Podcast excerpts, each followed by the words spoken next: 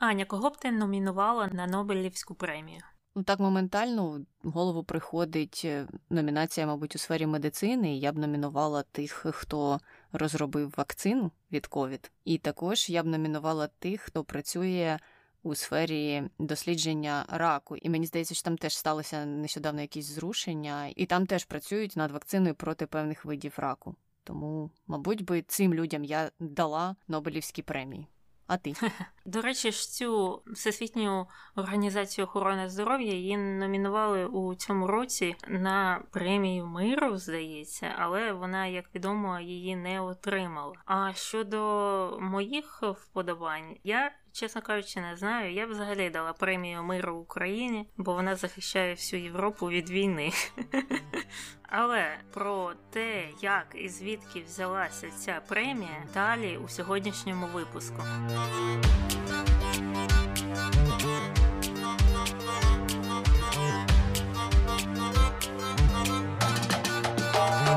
Привіт, це Таня. І Аня. Ефірі подкаст «Не без гріха» дискусії про відомих людей, їх досягнення та сумнівні вчинки. Сьогодні говоримо про Альфреда Нобеля. Я думаю, що всі знають, хто такий Альфред Нобель, або майже всі. Але все ж таки, що люди про нього питають в інтернеті? Питають не досить багато, і всі питання схожі між собою. Головним таким було, як Альфред Нобель змінив світ, і це питання питають про кожного з наших героїв. Знову ж це для якогось реферату. Ну так для реферату буде і досить рефератна відповідь. Він винайшов динаміт та інші вибухові речовини, а також започаткував Нобелівську премію. Це, мабуть, його найбільші зміни у світі. Угу. Ну а тоді питають, навіщо Нобель винайшов динаміт? Ага, то це треба в Нобеля спитати. І він озвучував одну версію, яка не сходиться з такою найбільш логічною версією. І про це я думаю, ми поговоримо детальніше, тому що Альфред Нобель не вважав динаміт чимось дуже поганим. Угу. Ну і останнє питання: чи закінчив Нобель університет? Ні, не закінчив. Виявляється, щоб бути винахідником достатньо відомим, не треба закінчувати університет. Або не усім треба закінчувати університет, але це не означає, що він не навчався. І про це ми також поговоримо: про те, які він там курси чи яке навчання він проходив, щоб стати ось таким відомим хіміком. Угу. Ну і тоді розпочинаємо. Альфред Нобель був шведським хіміком, який винайшов динаміт та інші вибухові речовини, і під кінець свого життя він використав свої величезні статки, які він отримав від е, багатьох своїх патентів, для встановлення започаткування Нобелівської премії.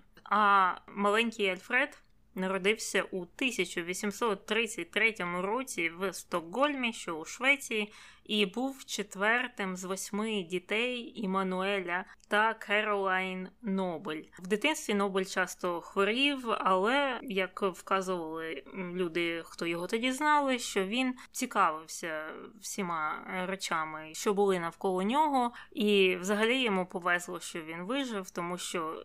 Здається, з восьми цих дітей четверо померли в дитинстві. А батько Альфреда був інженером і винахідником, тобто ну, Альфред походить з такої винахідницької сім'ї. Батько його будував мости та будівлі і експериментував з різними способами підриву гірських порід. А також він займався деревиною. Він е, робив експерименти з цим матеріалом і розробив е, фанеру, наскільки я зрозуміла. Угу, угу. Так, він придумав фанеру. Тому зараз подивіться навколо на якісь меблі, які вас оточують, і подякуйте Імануелю Нобелю.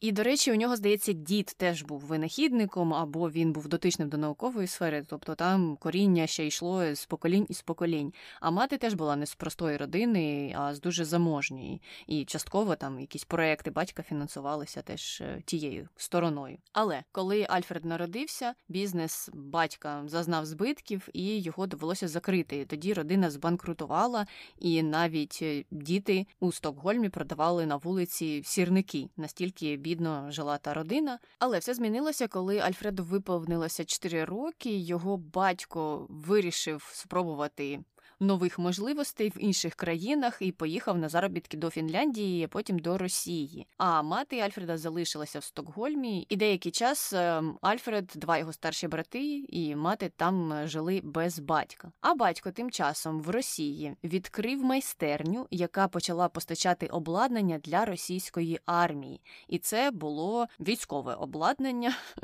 І він також переконав російського царя у тому, що використання морських мін може бути досить успішним у військових діях, адже таким чином вони зможуть зупиняти ворожі кораблі на підступі до своїх е, морських або приморських міст.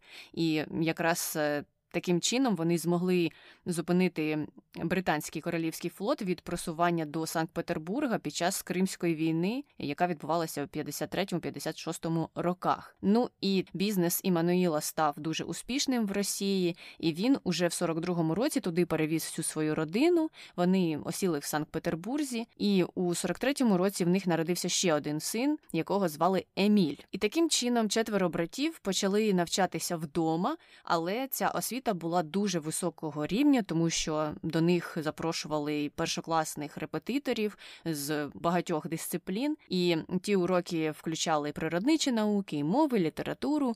І Альфред в кінці кінців міг е, до 17 років говорити і писати шведською, російською, французькою, англійською та німецькою мовами. Угу. Ну це така була стандартна процедура серед е, заможних людей в Російській імперії того часу, і навіть на початку ХХ століття, якщо почитати спогади людей, які тоді жили і були маленькими, навіть той самий Набоков, він також.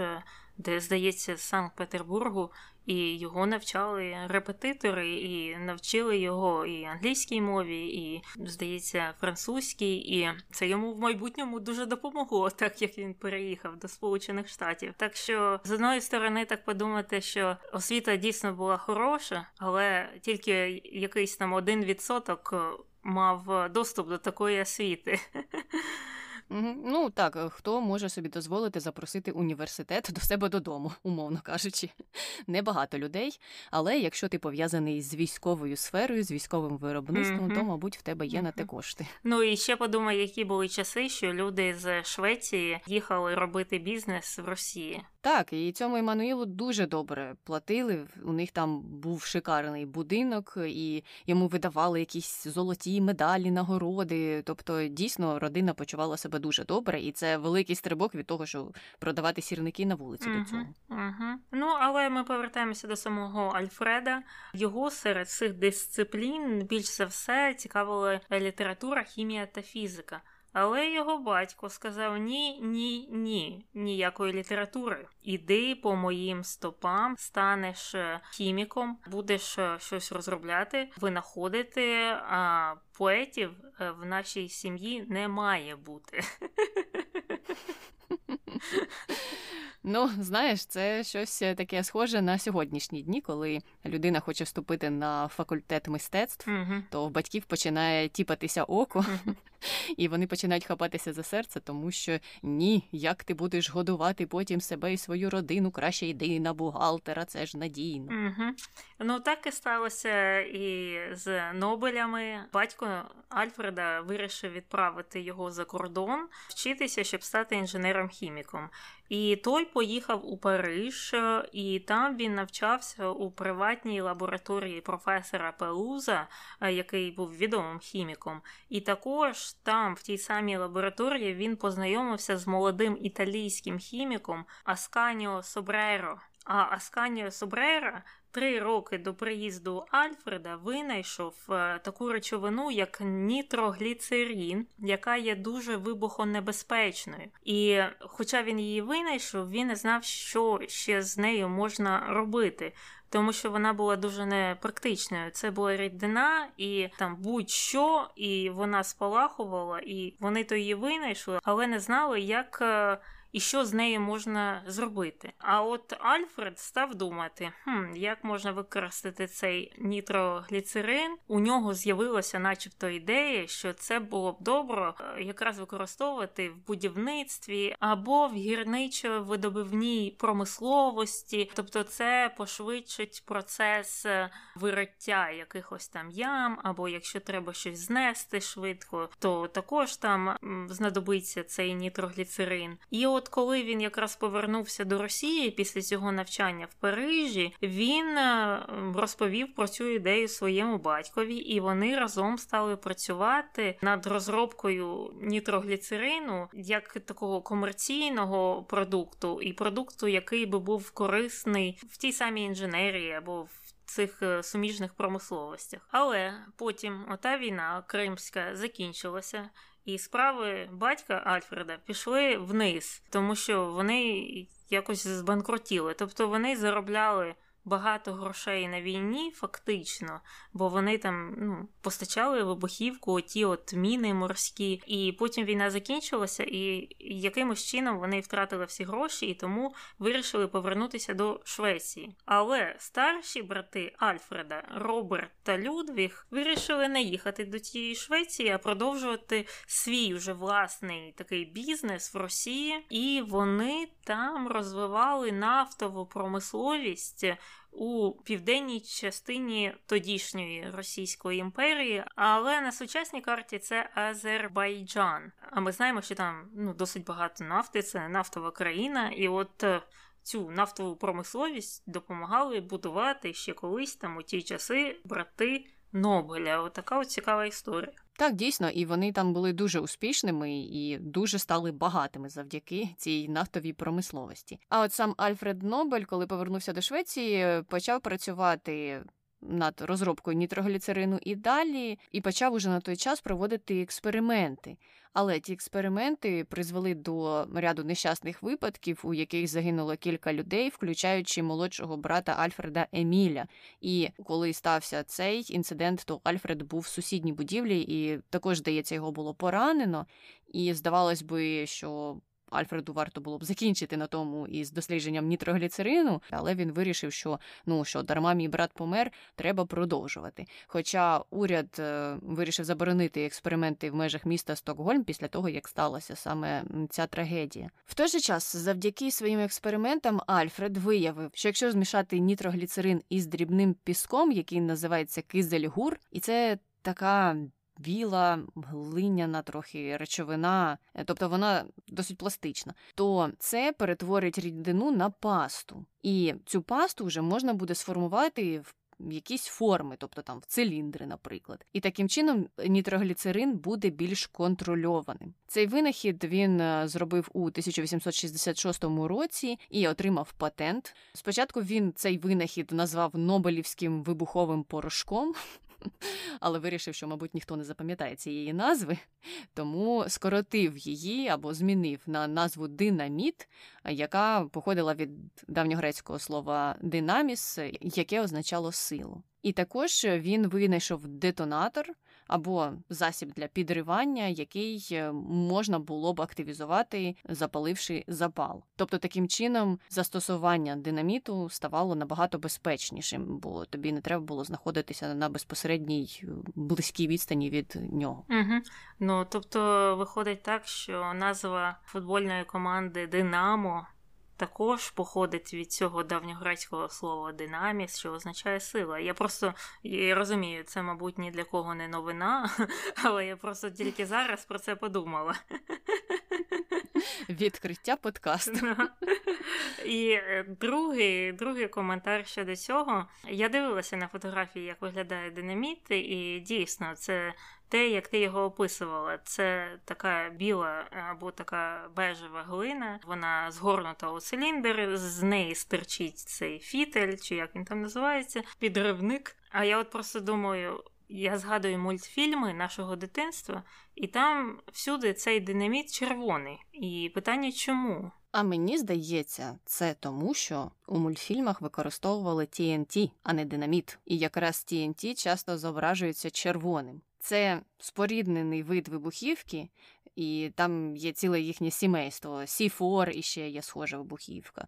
Тобто це все працює за схожим принципом. Але у всіх цих вибухівках використовуються різні речовини, наскільки мені зрозуміло. Тобто основою динаміту є нітрогліцерин, в TNT це тринітротолуол, а в C4 я не знаю, який активний інгредієнт, але там теж щось інше. Тому можливо, якраз у мультфільмах і використовували не динаміт, а TNT. Ага. А, Ну добре, рухаємося далі. Ці винаходи знадобилися людству, тому що Нобель їх розробив якраз в той час, коли е, хтось інший вигадав прилади для алмазного свердління і пневматичну трель, і все це разом допомогло знизити вартість багатьох будівельних робіт того часу, наприклад, буріння тунелів, підрив гірських порід, будівництво мостів тощо.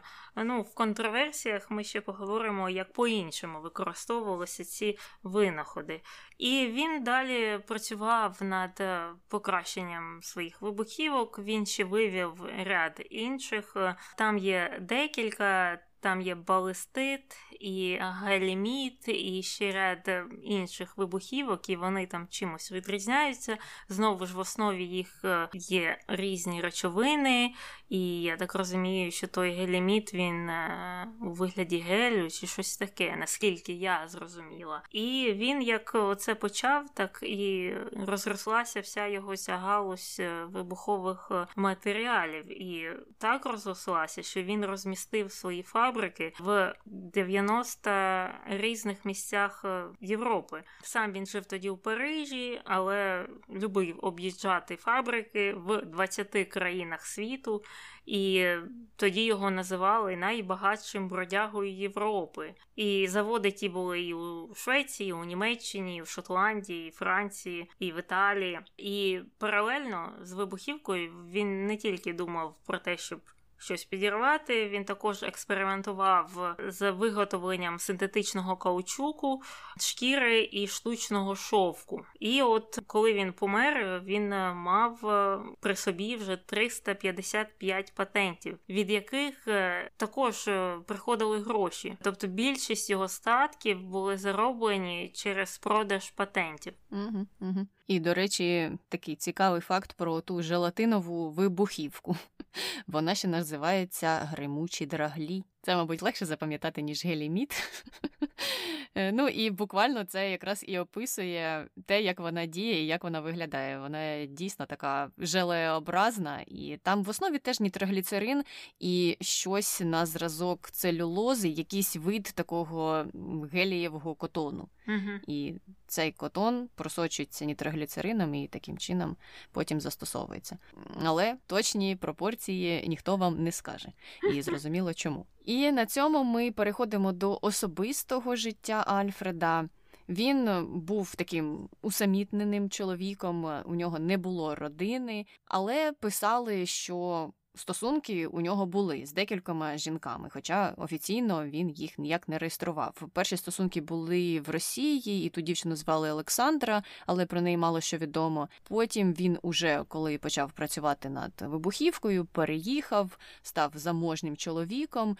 Одного разу вирішив е, написати оголошення в газетах, що шукає собі секретарку, і це мені нагадало передачі Радіо Промінь. Там теж була така програма, де люди могли подати оголошення про пошук е, другої половинки. І те оголошення, яке він подав в газету, дуже схоже на те оголошення, яке я чула на Радіо Промінь.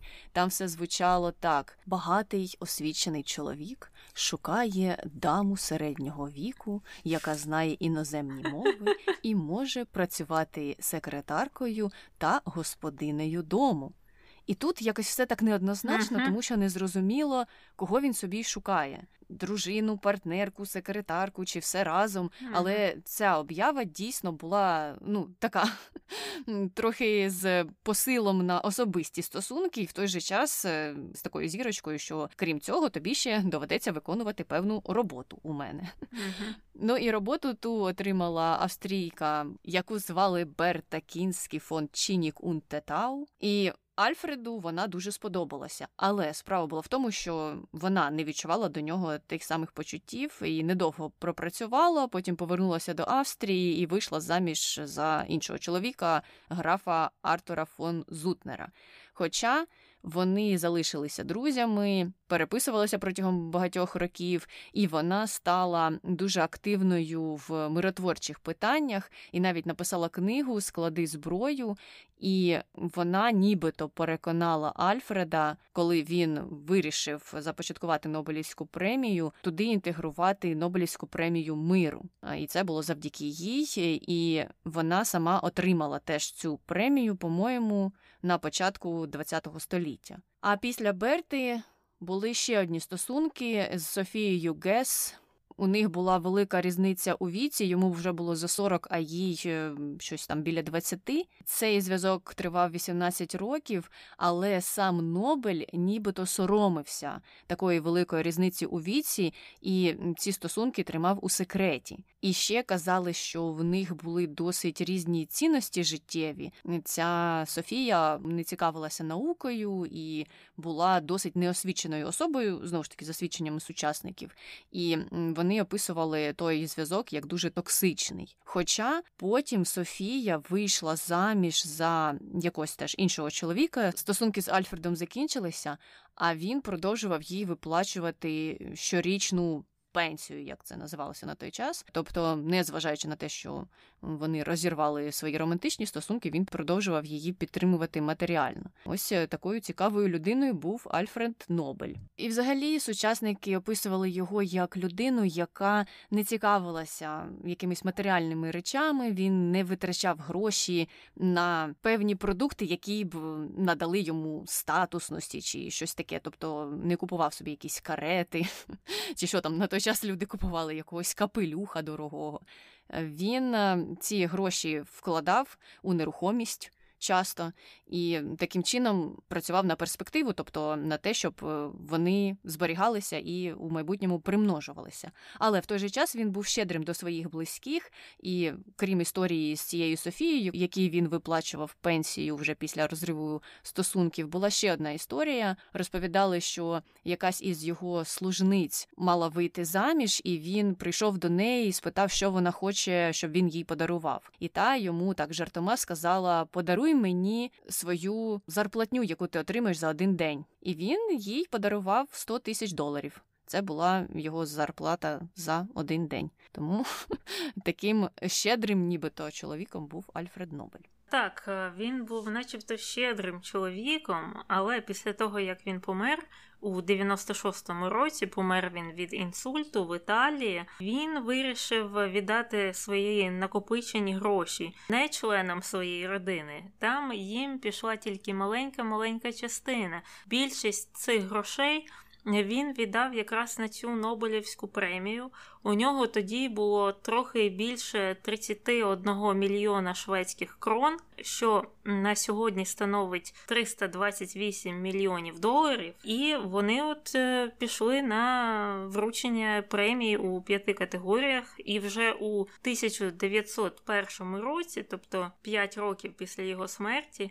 Е, були видані перші Нобелівські премії з е, фізики, хімії, фізіології, медицини і літератури. Їх видали у Стокгольмі в Швеції, а от премію миру видавали і досі видають в Норвегії в Осло. А причина, чому частина видається одним комітетом, а інша частина іншим, а саме премія миру, тому що, начебто, Альфред вважав, що Норвегія є менш войовничою країною.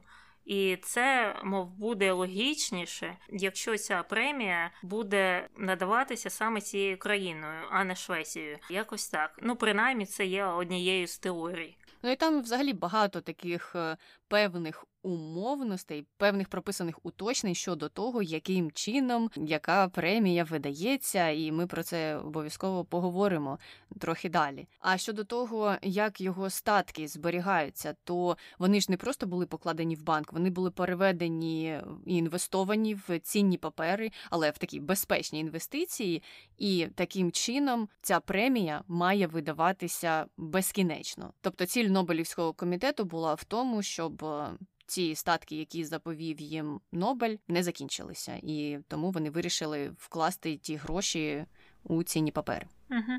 Ну і що? Якраз на цьому моменті ми можемо переходити до наших е, контроверсій, і у нас їх е, декілька. Частина стосується саме Альфреда Нобеля, а інша частина його Нобелівської премії. І Нам здається, що це все пов'язане. Так, от е, перша стосується того, що Альфред він знав, що він створює зброю а не просто винахід для ну, цивільної інженерії, для тих мостів і е, шахти, і що він там е, нам ще пояснював. І причина, чому. Більшість людей так думає, е, це звісно те, що його батько, його сім'я довгий час працювала на воєнний комплекс Росії. Вони виробляли зброю, міни, вибухівки там. І досить би дивно було, якщо б працюючи там і спостерігаючи за тим, які гроші це приносить, і як взагалі працює цей процес, Альфред Нобель вирішив би, що ні, ні, ні, будемо не на воєнний комплекс працювати, будемо не знаю, шахти будувати. Тобто є основи думати, що насправді він знав, що він робить, і підтвердженням того, що динаміт майже одразу став використовуватися у воєнних цілях, є те, що з нього зробили бомбу у 1870 році і використовували під час франко-німецької війни. І потім, уже після цього, цей динаміт набув широкого поширення під час іспано-американської війни. І Нобель дуже добре про це знав і постачав правильно, він же виробляв це і постачав їм це, і продовжував після цього розвивати свої ці військові технології, винаходити ще нові, кращі вибухівки, ракети, якісь він там виробляв, бездимний порох, гармати. Але, от, начебто, під кінець свого життя він сказав, що ні-ні ні, взагалі-то я пацифіст. І він це пояснював так, що, начебто, його винахід дійсно можна використовувати в воєнних цілях, але він є настільки потужною зброєю масового знищення, що це мов би, послужить стримуючим фактором, який, зрештою, не допустить війну. Ну, це те ж саме, що зараз е, кажуть про ядерну зброю. Правильно, що це не є зброєю атаки, це є зброєю захисту. Що якщо у тебе є ядерна зброя, то існує менше вірогідність, що хтось на тебе піде війною, і таку ж саму логіку використовував Нобель. Угу, угу. Я теж чомусь згадала зразу про Опенгаймера. Він, мабуть, теж так думав, але але незважаючи на те, який статус у ядерної зброї є зараз, її використовували. І динаміт використовували тим паче, це не стало для когось стримуючим фактором. Ще за життя Нобеля ми вже бачили декілька війн, у яких використовували динаміт, і ніхто нічого не боявся, просто і та і та сторона купували його та й е, використовували проти суперників. І до речі, про його пацифізм. Це могло бути якраз пов'язане з другою контроверсією і зі створенням премії імені себе, щоб е, по-іншому увійти в історію. А що там сталося? У 1888-му помер його брат Людвіг, і газети помилково написали, що це не Людвіг помер, а Альфред помер. А на це почали реагувати люди, журналісти в тому числі, і стали з'являтися статті про те, яким же жахливим чоловіком був цей Альфред Нобель, який помер. І там писали такі речі, що ось помер цей продавець смерті, продавець динаміту. Ну і Альфред все це прочитав, проплакав, мабуть, місяць. І потім вирішив, що я ж не такий, я пацифіст.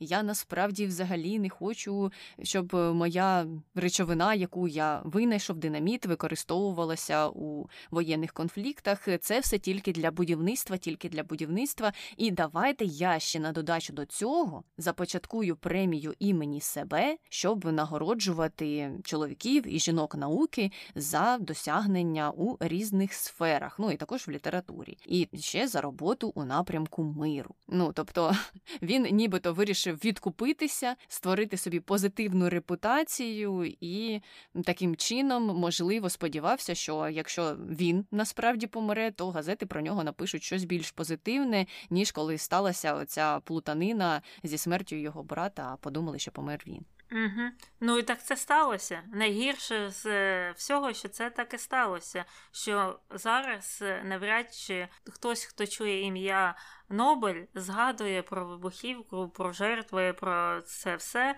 Е, люди всі згадують про Нобелівську премію. Як добре, що винахідники, якісь науковці отримують гроші, премії, їх вшановують і все таке. Ну, бачиш, він, крім того, що був хіміком, ще був гарним піарником. Виходить mm-hmm. так. Угу. І, до речі, цікава історія з тим, що першочергово ж не було Нобелівської премії з економіки. Її вів е, шведський банк. Він її заснував тільки у 1968 році на честь Нобеля. Тобто премію з економіки видає не Нобелівський комітет, а там Шведський банк. Так що тут все дуже запутано. Цікаво тоді, чому не запровадили Нобелівську премію з математики. Це ж дуже спірне питання. Mm-hmm. І я думаю, якщо до економіки дійшли, то хтось би міг і таку ініціативу запропонувати, що давайте і математику додамо, бо точаться ці дискусії щодо того, чому mm-hmm. за цю дисципліну нічого не дають або за досягнення в цій дисципліні. Чим керувався Нобель, коли він визначав ті категорії, в яких треба видавати премії, і не включив туди якісь інші категорії. Але поки що додали тільки економіку на офіційному рівні.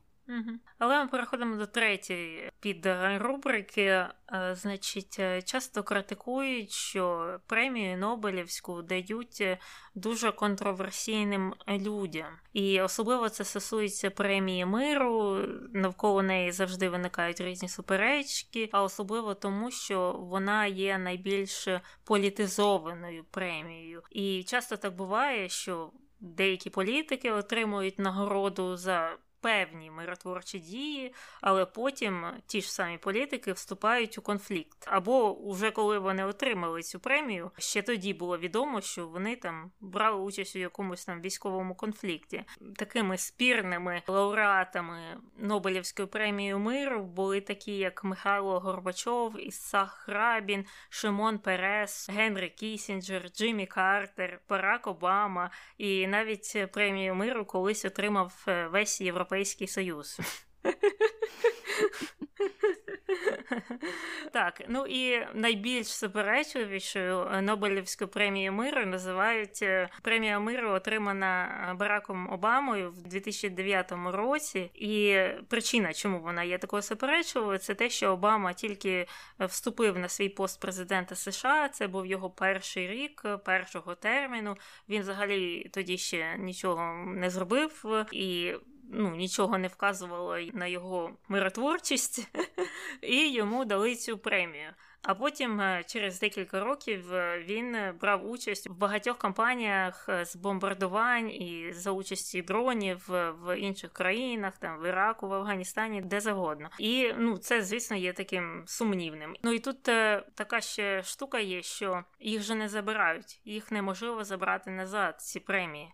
Тобто, якщо їх вже комусь видали то відізвати цю премію неможливо. Тобто, навіть якщо людина там стане якимось там серійним вбивцею, то все одно він залишиться Нобелівським лауреатом. Угу, угу. Але заради справедливості варто зазначити, що і сам Барак Обама був здивований, uh коли з'явилася новина про те, що він отримає цю премію. І, по-моєму, він ці гроші передав е, благодійним організаціям. uh Тому uh тут, хоча б це трошки покращило той ефект. Але я погоджуюся, що дійсно він тоді тільки зайшов на свою посаду і нічим не відрізнявся ніякими там своїми миротворчими вчинками серед uh політиків світу. Я просто не знаю, хто був серед номінантів на той рік. Знаєш, може комітету прислали такий список, е, серед е, якого вони тільки Барака Обаму змогли визначити, бо ми ще теж поговоримо про те, як е, ці номінації подаються і хто їх може подавати. uh І це все тримається в секреті, номінаторів та повні списки номінантів приховують протягом певного часу, здається, близько 50 років. Ця інформація приховується. Тому важко сказати.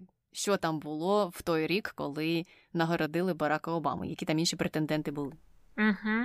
Ну і цікавим моментом мені видалося те, що західні критики кажуть, що це не досить добре, що часто ці премії видаються людям, які сидять в тюрмі, які заарештовані своєю країною, і такі. Приклади були в історії. Це був і китайський правозахисник Лю Сяобо, і бірманський політик Аун Сан Су Джі, і німецький журналіст і пацифіст е, Карл фон Осінський ще тоді у нацистській Німеччині. І, до речі, так виявилося, що ця Аун Сан Суджі, яка отримала Нобелівську премію у 91-му році, Нобелівську премію миру, то потім вона вийшла з тюрми, дібралася до влади і стала знищувати мусульманську меншину в бурмі. Тобто так обернулася історія. Але але в чому тут е, контроверсія? Західні критики вважають, що це неправильно з політичних цілей давати цим людям премії миру тільки для того, щоб ну, покращити їх там життя в тюрмі, або підвищити вірогідність того, що їх там звільнять, наприклад, або для того, щоб е, ну не знаю, надати їм більшого статусу, більш високого статусу. Тобто це критикується, це вважається політизацією цієї премії. А от е, в свою чергу східні опініонмейкери знову ж вони навпаки вказують, що так, так, треба всім там нашим політв'язням роздати по Нобелівській премії, і тоді, можливо, це збереже їх від смерті або від довгого ув'язнення, або там призведе до якихось змін. І особливо ця ж ідея крутилася нещодавно стосовно цьогорічної Нобелівської премії миру, яка пішла в Росію, але на думку багатьох російських опініонмейкерів, не тій людині. І вони, як в один голос, там кричали, що треба було її віддати пану Навальному, бо це ж йому там так допомогло, а йому ж так там важко сидіти в тюрмі, а це підвищило його статус, і світ би про нього став більше говорити. І взагалі там було дуже багато конспірологічних теорій, що хтось там купив е, Нобелівську премію, що там все підтасовано було або ще щось. Ну там просто місяць стояв якийсь шквал дискусій навколо цієї теми. І мені, знаєш, мені видалося це цікавим, як по-різному різні спільноти сприймають підхід до цієї ситуації. Ну, це треба вже якусь підкатегорію нову виділяти.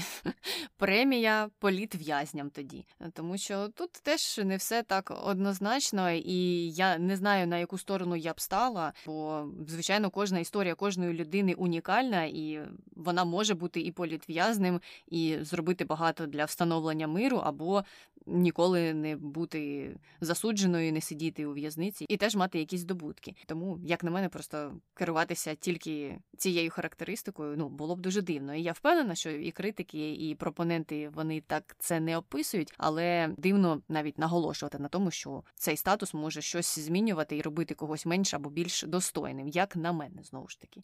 Я пам'ятаю, що в Україні теж була історія, коли Юлія Тимошенко сиділа в в'язниці, то її номінували на Нобелівську премію миру. І тут, на прикладі Юлії Тимошенко, мені якраз здається. Більш зрозумілим, чому критики такої умови існують. Тобто людину ув'язнили і одразу ж почалися розмови про те, що її треба номінувати. Угу. Але тільки ув'язнення недостатньо для номінації на премію миру як на мене, і цьому я погоджуюся із е, тими, хто критикує таку умову. І у випадку з Навальним так само я погоджуюся, що тільки ув'язнення недостатньо для того, щоб номінувати його на премію миру. Але в той же час е, я собі маю уяву, що є люди, які багато чого зробили, потім їх ув'язнили, і так сталося, що їх номінували. Тобто, це все може також і працювати в інших випадках. Угу. Так, і нарешті ми підійшли до останнього підрозділу контроверсії, і він стосується ну певних принципів, за якими приймаються рішення, там взагалі все незрозуміло, все нечисто, і взагалі в цілому критики Нобелівської премії. Почнемо з того, як взагалі це працює, тому що ну дійсно все заплутано. Значить, є е, Шведська королівська академія, і вона призначає членів до комітетів Нобелівської премії з е, таких дисциплін, як фізика, хімія, література та економіка. А Каролінський інститут е, він призначає ці комітети для премій з фізіології та медицини. І це членство цих людей триває всього три роки. І потім, коли діло вже доходить до щорічної премії, оці от члени комітетів конфіденційно запрошують е, кваліфікованих е, людей. Ну, це цитата ж знову. Ми не знаємо, яку кваліфікацію вони там проходять, але вони запрошують цих, е, начебто, кваліфікованих людей для визначення потенційних переможців. І от ці номінатори зазвичай складаються там з членів академій чи інститутів, чи знову ж являються членами цього Нобелівському комітету або номінаторами також можуть бути колишні Нобелівські лауреати у цій же галузі, в якій буде ця премія, так і також професори. Але ці професори з Швеції, Данії, Фінляндії, Ісландії та Норвегії.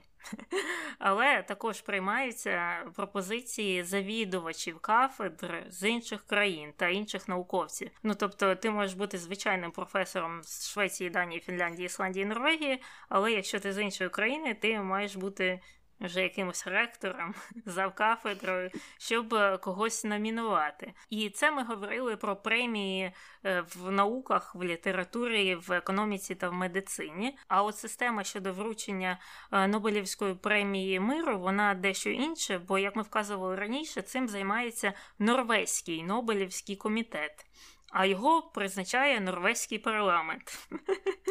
Вони зовсім працюють за іншою системою, вони цих е, номінаторів не запрошують, але у них є певний список вимог, хто їми може стати.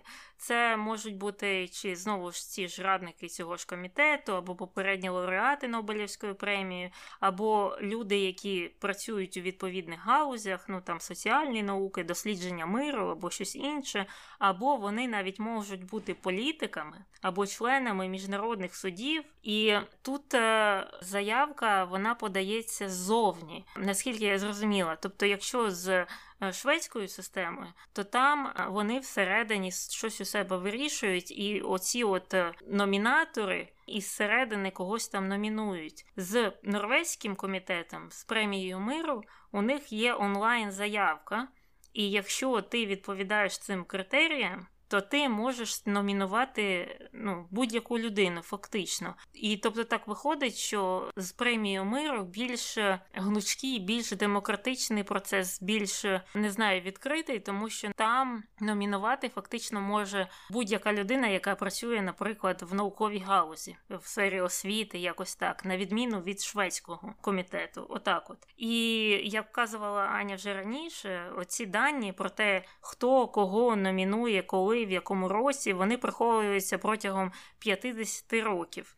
Тобто тільки через 50 років ми можемо дізнатися, хто кого номінував в сьогоднішньому році. Але але сам Нобелівський комітет вказує, що так, просочується інформація, що там десь хтось, там той того номінував, той того. Але ця інформація виходить не з офіційного джерела, тобто сам Нобелівський комітет не розповсюджує цю інформацію.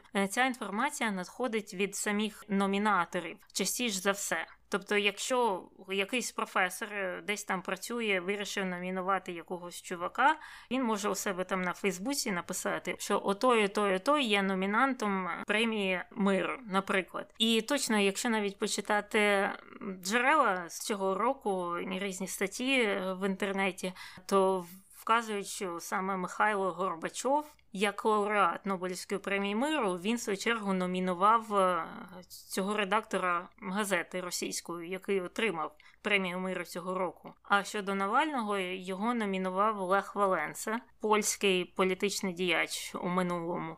І тобто сам Лех Валенса він про це розповідав. Це не Нобелівський комітет це розповів. І так це виходить, що ми можемо ну тільки про певних людей дізнатися. Якщо хтось поділиться, ми дізнаємося. А якщо хтось не поділиться, що він когось номінував, то ми ніколи не дізнаємось. І це зазвичай відбувається саме у премії миру. У науках uh-huh. нікого не цікавить, хто там кого номінує. І я uh-huh. от ще що подумала: добре, Михайло Горбачов номінував якусь людину, але через е, приховування офіційних даних і через те, що Нобелівський комітет не контактує з номінаторами після того, як він приймає рішення щодо того, хто в кінці кінців буде номінований, ми напевно не можемо знати, чи спрацювала номінація саме Михайла Горбачова. Бо, наприклад, якщо ту людину номінував Михайло Горбачов, а також номінував якийсь Василь Петренко, завідувач кафедри якоїсь, наприклад, то відповідно невідомо кого із них вибрали номінатором, або там за якою системою це відбувається, або можливо це ділиться між ними. Тобто ми врахували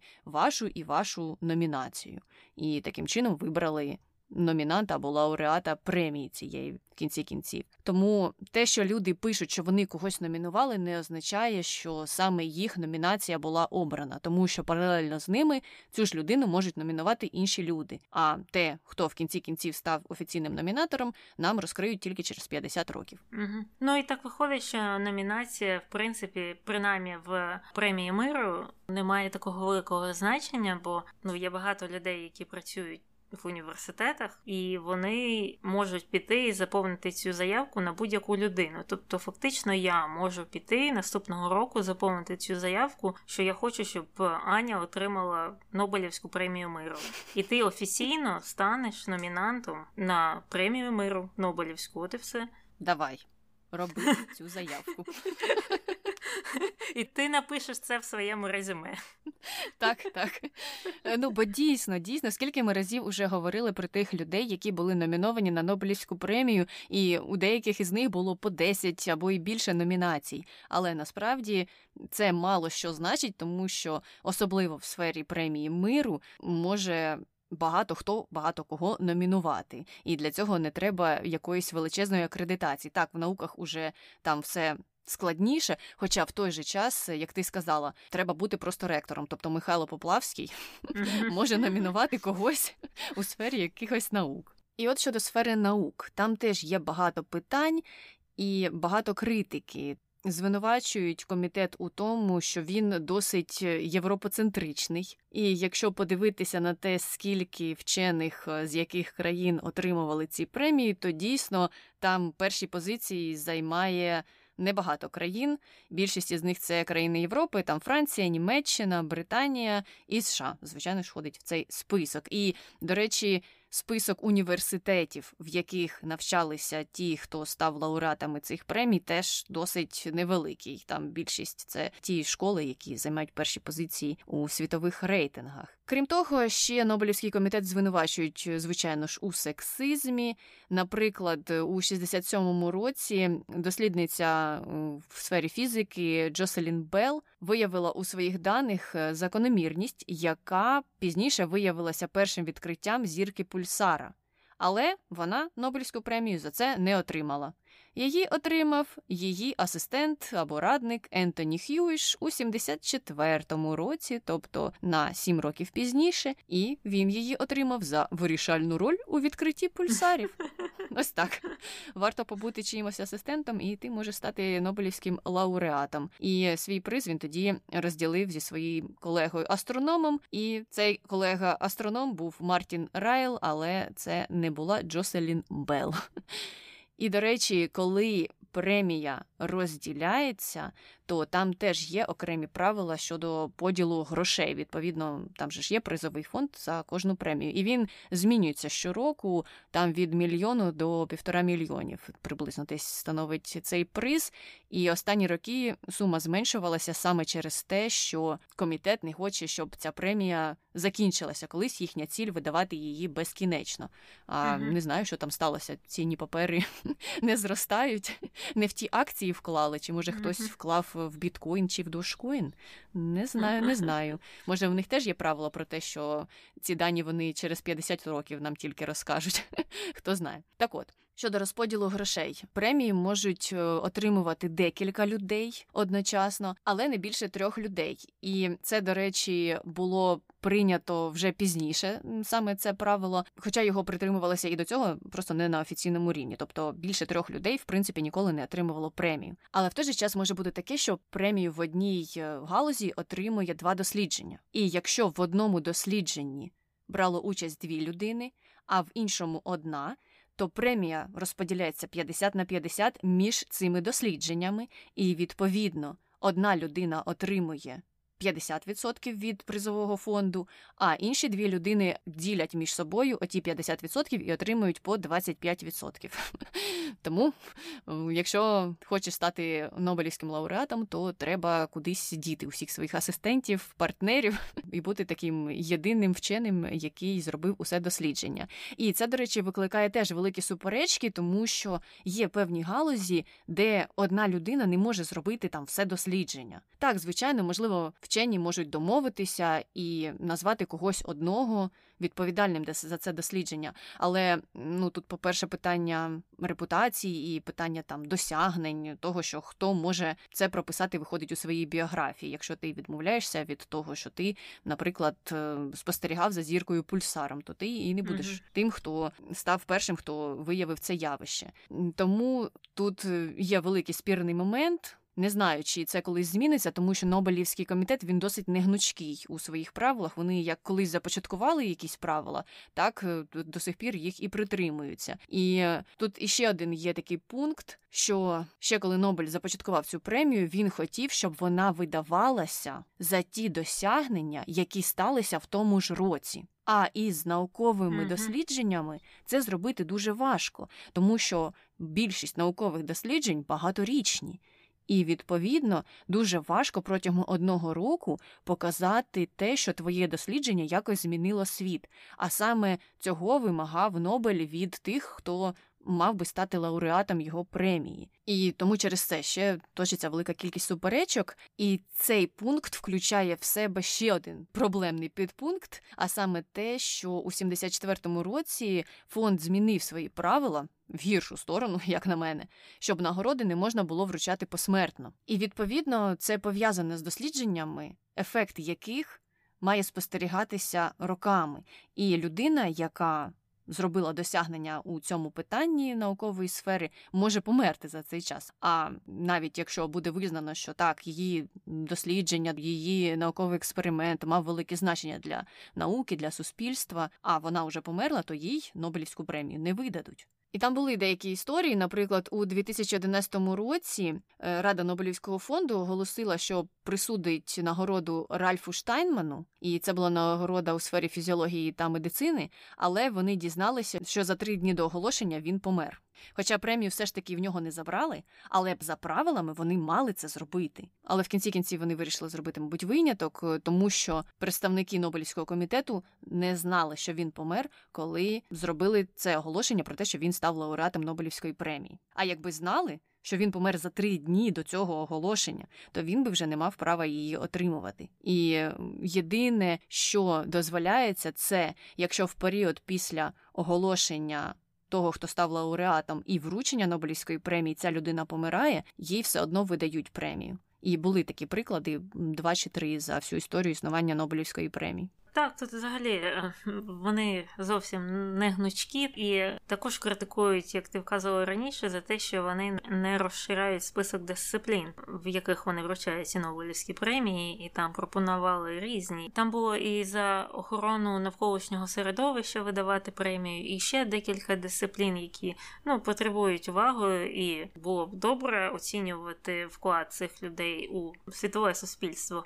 але вони стоять на своєму, кажуть, як як Нобель нам заповів, оці там п'ять дисциплін, а так ми і видаємо. Хоча з іншої сторони, економіку ж додали, додали. Мені здається, що можна додавати, якщо з'явиться спонсор. Я можу частково зрозуміти сентимент Нобелівського комітету, тому що гроші належать Нобелю. Нобель ось так розпорядився цими грошима, визначив ці категорії. Ми не маємо права нічого змінювати, адже це його заповіт, фактично. Прийшов е, банк і сказав: Окей, ми самі тоді додамо премію з економіки. Ми є її спонсорами.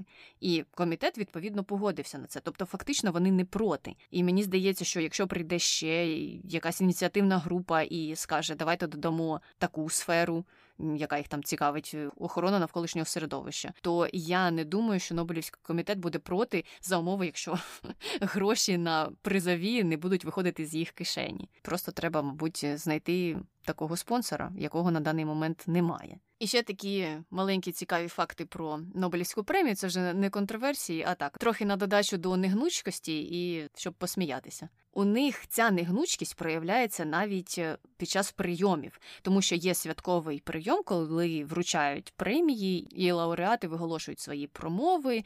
Там їх чекає якийсь бенкет після цього або під час цього. Так от меню цього бенкету не розповідається нікому. Тобто, якщо ти лауреат, гість чи ще якась персона, яка має можливість прийти на цей бенкет, ти не знаєш, що тобі подаватимуть. І як на мене, це досить дивно, тому що ну в людей є алергії, і я розумію, що меню під час бенкету не може бути таким величезним, щоб е, задовільнити потреби усіх. Але я думала, що, хоча б як в літаку, тобі скажуть курка чи паста риба чи овочі. Ну, не знаю. А тут ні, тобі нічого не говорять, ніяк не попереджають меню, дізнаєшся, коли вже потрапиш на бенкет. Крім того, графік цього бенкету дуже ретельно прописаний. Офіціанти мають виносити страви. Протягом певного періоду часу і таймінг цей буквально 2-3 хвилини а гостей е, на цьому банкеті може бути близько тисячі, наскільки я читала. І я собі уявляю, яка це кропітка робота. Крім того, там прописаний точний час е, початку і закінчення банкету. Я собі просто це уявила, бо там розповідається, що є офіційна частина, коли промови, коли всі їдять. Потім більш вільна така друга половина банкету, коли люди можуть танцювати. У них така є міні-дискотека. Е, або бальні танці, не знаю, що там у них. І от е, в певний час це все має закінчитися. І мені чомусь уявилася така картина, як всі танцюють, і потім раз світло погасили, і всі мають розійтися без попереджень. Не встиг, е, будеш в темноті десь там підсвічувати собі ліхтариком, щоб е, вибратися з того бенкетного залу. І до речі, щодо промов, вони теж мають бути надіслані Нобелівському комітету за скількись там днів до цього бенкету, щоб їх передивилися і переклали на шведську мову. Ти не можеш е, там якийсь стендап влаштувати. Ну, побачимо. Може, колись Нобелівський комітет е, пройде свій шлях еволюції і щось там колись зміниться. Або, хоча б, знаєш, стане більш прозорим весь цей процес. Бо багато людей дійсно запитує питання, на які ніхто не може відповісти. Чому, коли, навіщо ви там обрали саме цю людину? Відповіді немає. І якраз на цьому моменті дуже добре перейти на конспірології, пов'язані з Альфредом Нобелем. Про першу ми вже вказували. Багато хто, а мабуть, більшість думає, що коли він побачив, як працює нітрогліцерин, тоді в Парижі, коли він приїхав туди навчатися, то перше, що він подумав, це не те, як він буде підривати мости, а те, яку непогану зброю можна зробити з цієї речовини, привезти її там е, до Росії, там з батьком допрацювати і продовжувати продавати російській армії. І, до речі, є на підтримку цього теорії про те, що його батько дійсно, коли дізнався про цю речовину, був зацікавлений е, у роботі з нею, але він не досягнув успіхів у розробці безпеки цієї речовини. Тому мені здається, це непоганий доказ того, що і Альфред, звичайно ж, підтримував цю ідею, адже він е, привіз її батькові. А отой вчений, який е, винайшов нітрогліцерин, дуже боявся цієї речовини. Він не хотів мати з нею справи, і з динамітом теж не хотів мати справи, коли вже дізнався, що Нобель розробив е, цю субстанцію. Угу. Ну і друга конспірологія, така досить популярною є. Деякі кажуть, що Нобелівської премії з математики не існує, тому що дружина Альфреда Нобеля мала роман з математиком Магнусом Мітагом Лефлером, і це не сподобалося, звісно, Альфреду Нобелю, і тому він сказав: в математиці ні, ніколи нікому не будемо видавати призи, бо моя неіснуюча дружина зраджувала мені з математиком.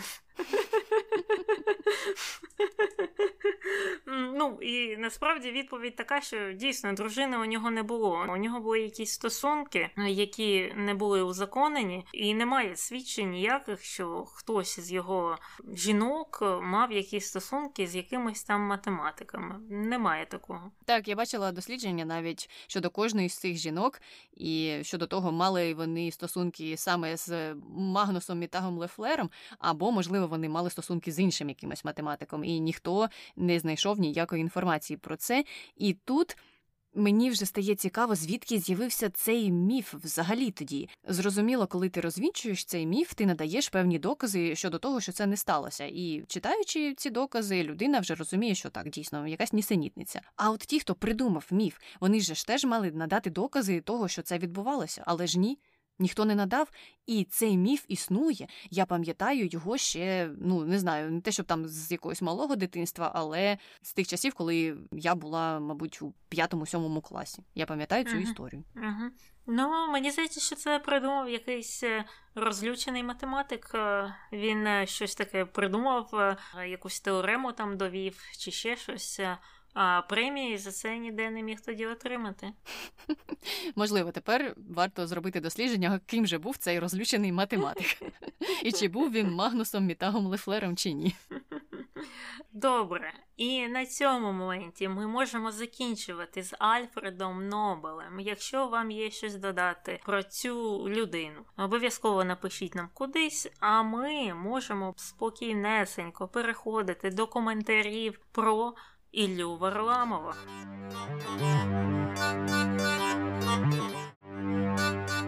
Коментар перший. У мене подруга потрапила під джентрифікацію. Це було дуже важко для її сім'ї. Двійка Варламову за поверхневі погляди і нарцисизм. Ми з чоловіком його дивимося, іноді з чимось згодні, іноді ні. Абсолютно не згодна з його позицією щодо безпритульних тварин. А що у нього за позиція щодо безпритульних тварин? Він що, котиків не любить? Ой, я не знаю, що він любить чи не любить, тому що у нього певні позиції такі радикальні прирадикальні. Він е, десь писав про те, що в Росії саме він це писав про Росію. І я не знаю, чи про всі міста, чи про якесь конкретне, але звучали такі ідеї, що ця проблема настільки запущена, що єдиним виходом із ситуації з поширенням безпритульних тварин є масове знищення цих тварин. Окей. Боже, який жах, слухай. Особливо, ну, це в будь-якому випадку жах. Просто якщо він має на увазі всю територію цієї величезної України, що якийсь має бути спеціальний підрозділ, який буде ходити по містах і відстрелювати котиків і собачок, то це дійсно жахливо. Так, звичайно, він е, у приклад приводив історію з Олімпіадою в Сочі і казав, що там просто хтось взяв ініціативу в свої руки і почав масово труїти тварин, тому що перед Олімпіадою ця проблема так різко постала, і от не було ніяких методів її вирішення, і люди отаким чином її вирішили. І що так, нібито можливо, це і погано, але як по-іншому людям з цим впоратися, і ніхто не хоче дивитися на зграї собак чи котів, які бігають містом, і це негарно для обличчя міста. Ну то у багатьох інших країнах по-іншому з цим працюють uh-huh. і не розстрелюють або не присипляють масово тих тварин. Я розумію, що почати роботу з такою проблемою дуже важко, але в той же час можна, як він дуже любить зробити, подивитися на досвід інших країн, те, з чого вони починали і до чого вони прийшли, і впроваджувати ті практики, які можна застосувати у вашій країні на місцях. І я думаю, що можна знайти більш гуманний спосіб угу. роботи із е, безпритульними тваринами. Ну дійсно можна просто профінансувати центри стерилізації тварин безкоштовні, щоб їх просто всіх масово стерилізували і ну, відпускали на вулицю, а ну, вони хоча б не будуть розмножуватися.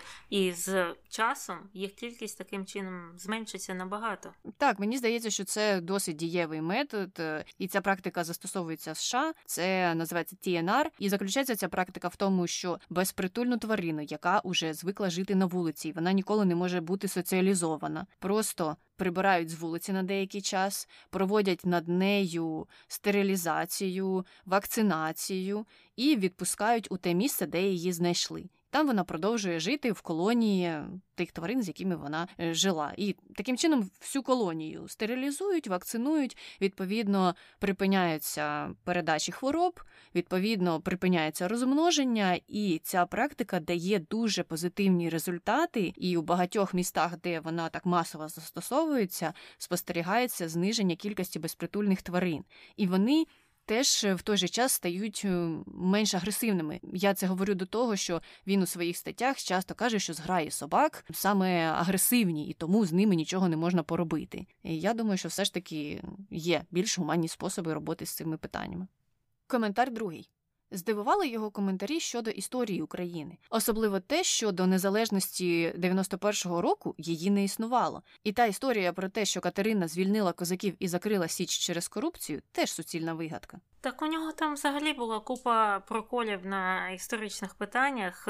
Ну, Особливо я бачила, що коментаторів збісила і роздратувала його фраза про те, що Україна була частиною Київської Русі частиною Київської Русі. Тобто Україна це не Київська Русь, вона якась там її частина. Тобто це явно якесь імперське бачення взагалі всієї історії. Ну і тут же цікаво те, що коли була Київська Русь, і коли був там Київ ще тисячі років тому, то на тому місці, де зараз Москва, квакали жаби. А якщо послухати, ну якщо ти не знаєш цієї історії, і якщо послухати Варламова, складається враження, що там була такий мегаполіс Москва, була величезна, величезна Росія, і тут при ній якась була територія, яка входила в цю Київську Русь. Хоча все було зовсім навпаки.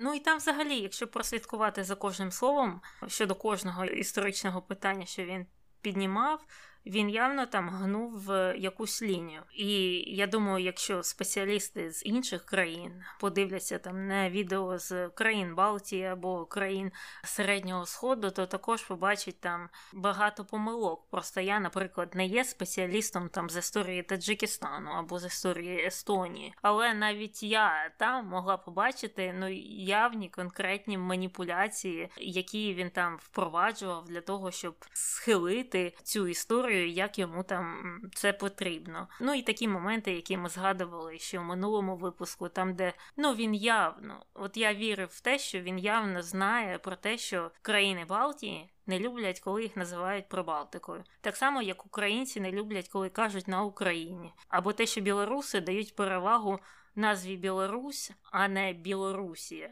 Але він, ну я впевнена, знаючи це все, продовжує використовувати ті назви, які бісять людей. Ну це ж явно зроблено спеціально. Цього ми ніколи не дізнаємося. Звичайно, можемо спекулювати на цю тему з великою впевненістю. Е, щодо історії, я побачила тренд е, у багатьох відео. Він дійсно висуває, здавалось би, такі теорії про те, що до незалежності після розвалу СРСР більшість країн не існували. Тобто вони почали існувати фактично у 90-х.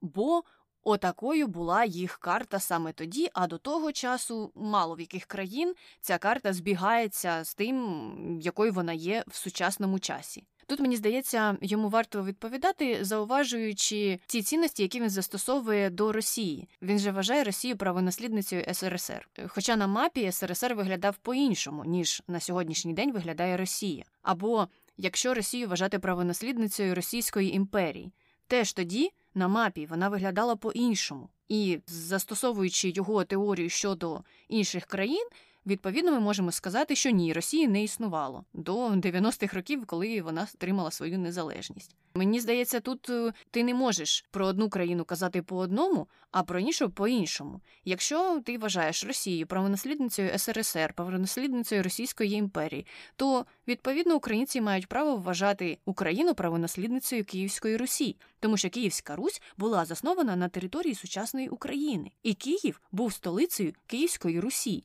І мені здається, цього достатньо для того, щоб зробити такий висновок. І тому так дуже дивно, що у нього проглядаються ці сантимети в кожному відео. Останній коментар. А я вірю, що він кремлівський проєкт. Всі основні тези з його відео повністю співпадають з тим, що говорять Кисельов або Соловйов у своїх програмах. Одна методичка. Я коли бачу такі подібні коментарі, мені здається, що українці хочуть бачити краще в людях. Тобто ідея ж така, що нормальна людина таке без грошей нести не буде. Тобто, або йому платять. І він таке несе, або іншого варіанту не існує. Тільки за гроші, тільки під тиском. І мені здається, вони так думають, ну тому що хочуть вірити в краще в людях і не хочуть приймати ту ідею, що такі люди існують без грошей, без тиску певного. Знову ж вони такі є. І я думаю, чим швидше ти приймеш це за істину, за якусь правду, ну, взагалі приймеш цю ситуацію, що є справді люди, які так думають, які так бачать історію, які так відносяться до інших країн і народностей, тим спокійніше тобі буде. Мені теж так здається, і це те, про що ми говорили в заключній частині минулого випуску про Варламова. Варто. Для себе зрозуміти, що людина з такими поглядами може це все говорити безплатно, тільки тому, що це її цінності, це її погляди. І Таким чином буде легше для себе зробити знову ж таки висновок, е, чи хочеться з нею спілкуватися, і буде легше тоді зрозуміти, що цю людину можливо важче переконати або переінформувати у її фальшивих е, переконаннях, скажімо так, або у тих переконаннях, які не мають сенсу. Бо вона з цими переконаннями жила з дитинства, вони формувалися багатьма роками. Це не ті переконання, за які їй платять. І відповідно, коли ця оплата закінчиться, ці переконання можуть автоматично зникнути. І не знаю, можливо, колись ми побачимо Кисельова, який буде говорити зовсім інші речі, бо йому перестане платити один роботодавець і почне інший платити. У випадку з Варламовим, я думаю, що такого суву ми не побачимо, тому що дійсно це його цінності. І я думаю, що на цьому моменті добре буде перейти до хрінометру. Що ти Таня ставиш Іллі Варламову?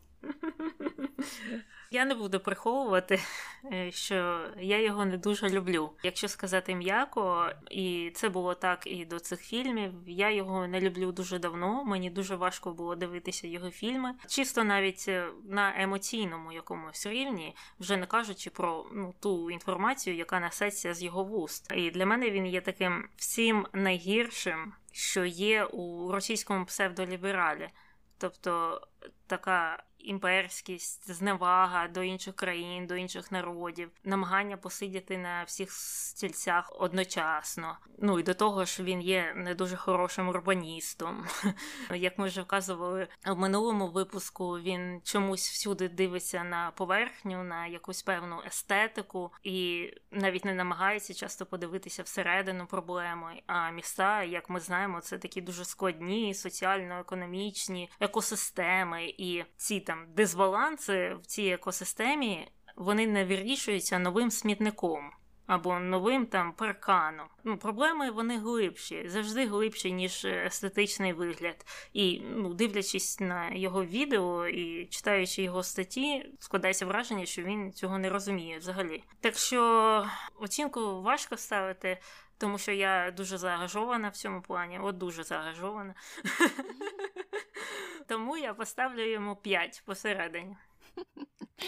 Зрозуміло. Я, до речі, погоджуюся. Я йому ставлю десь 4,5-5, і я не бачу в цій оцінці такого великого негативу. Саме через те, що він не намагається стати спеціалістом в якійсь одній сфері. І я розумію, що з блогінгом, можливо, це важко зробити, але з іншого боку, якщо берешся за якесь питання і хочеш вважатися, ну, хоча б напівекспертом у ньому, то можливо варто приділяти більше часу тим або іншим питанням. А в мене складається таке враження, що в багатьох своїх статтях він женеться за крикливими якимись повідомленнями за яскравими картинками, за приверненням уваги глядачів. А коли ти починаєш копати глибше і дивитися на його експертизу або на його аргументацію тих або інших питань, то ти розумієш, що за цим мало що стоїть, і тому відповідно у тебе вже з'являються сумніви щодо його знань. У інших сферах. І мені здається, що навіть ті приклади, які ми навели у минулому випуску, уже можуть змусити тих, хто за ним слідкує, подивитися на нього з іншої сторони і задатися питанням, навіщо він взагалі це робить. От е, навіть щодо цих фільмів про СРСР, навіщо давати якусь застрілу статистику? Навіщо uh-huh. казати те, що не є фактичною інформацією? Можна ж було це взагалі просто не сказати. І все. Uh-huh. Але людина навіщось це робить. І тоді вже постає питання, чи це є якимсь планом, чи це просто тому, що тобі було лінь провести більше часу в інтернеті за пошуком інформації. І те, і те виставляє його в негативному світлі, виставляє його як не експерта в тому або іншому питанні, тому це викликає таку недовіру і враження, що людина просто женеться або за переглядами, або не знаю, за сенсаціями чи за славою, а якість залишається позаду десь.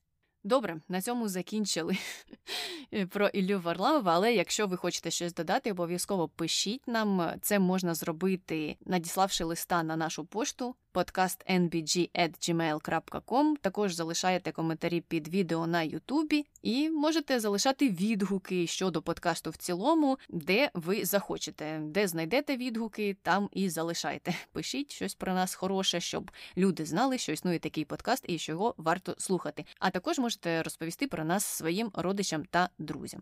І я думаю, на цьому все. З вами була Таня і Аня. Почуємося. Бувай! Будівництво мостів і. і. і. тощо. Я Що я застряла? It's okay, на сьогодні найдений подкаст.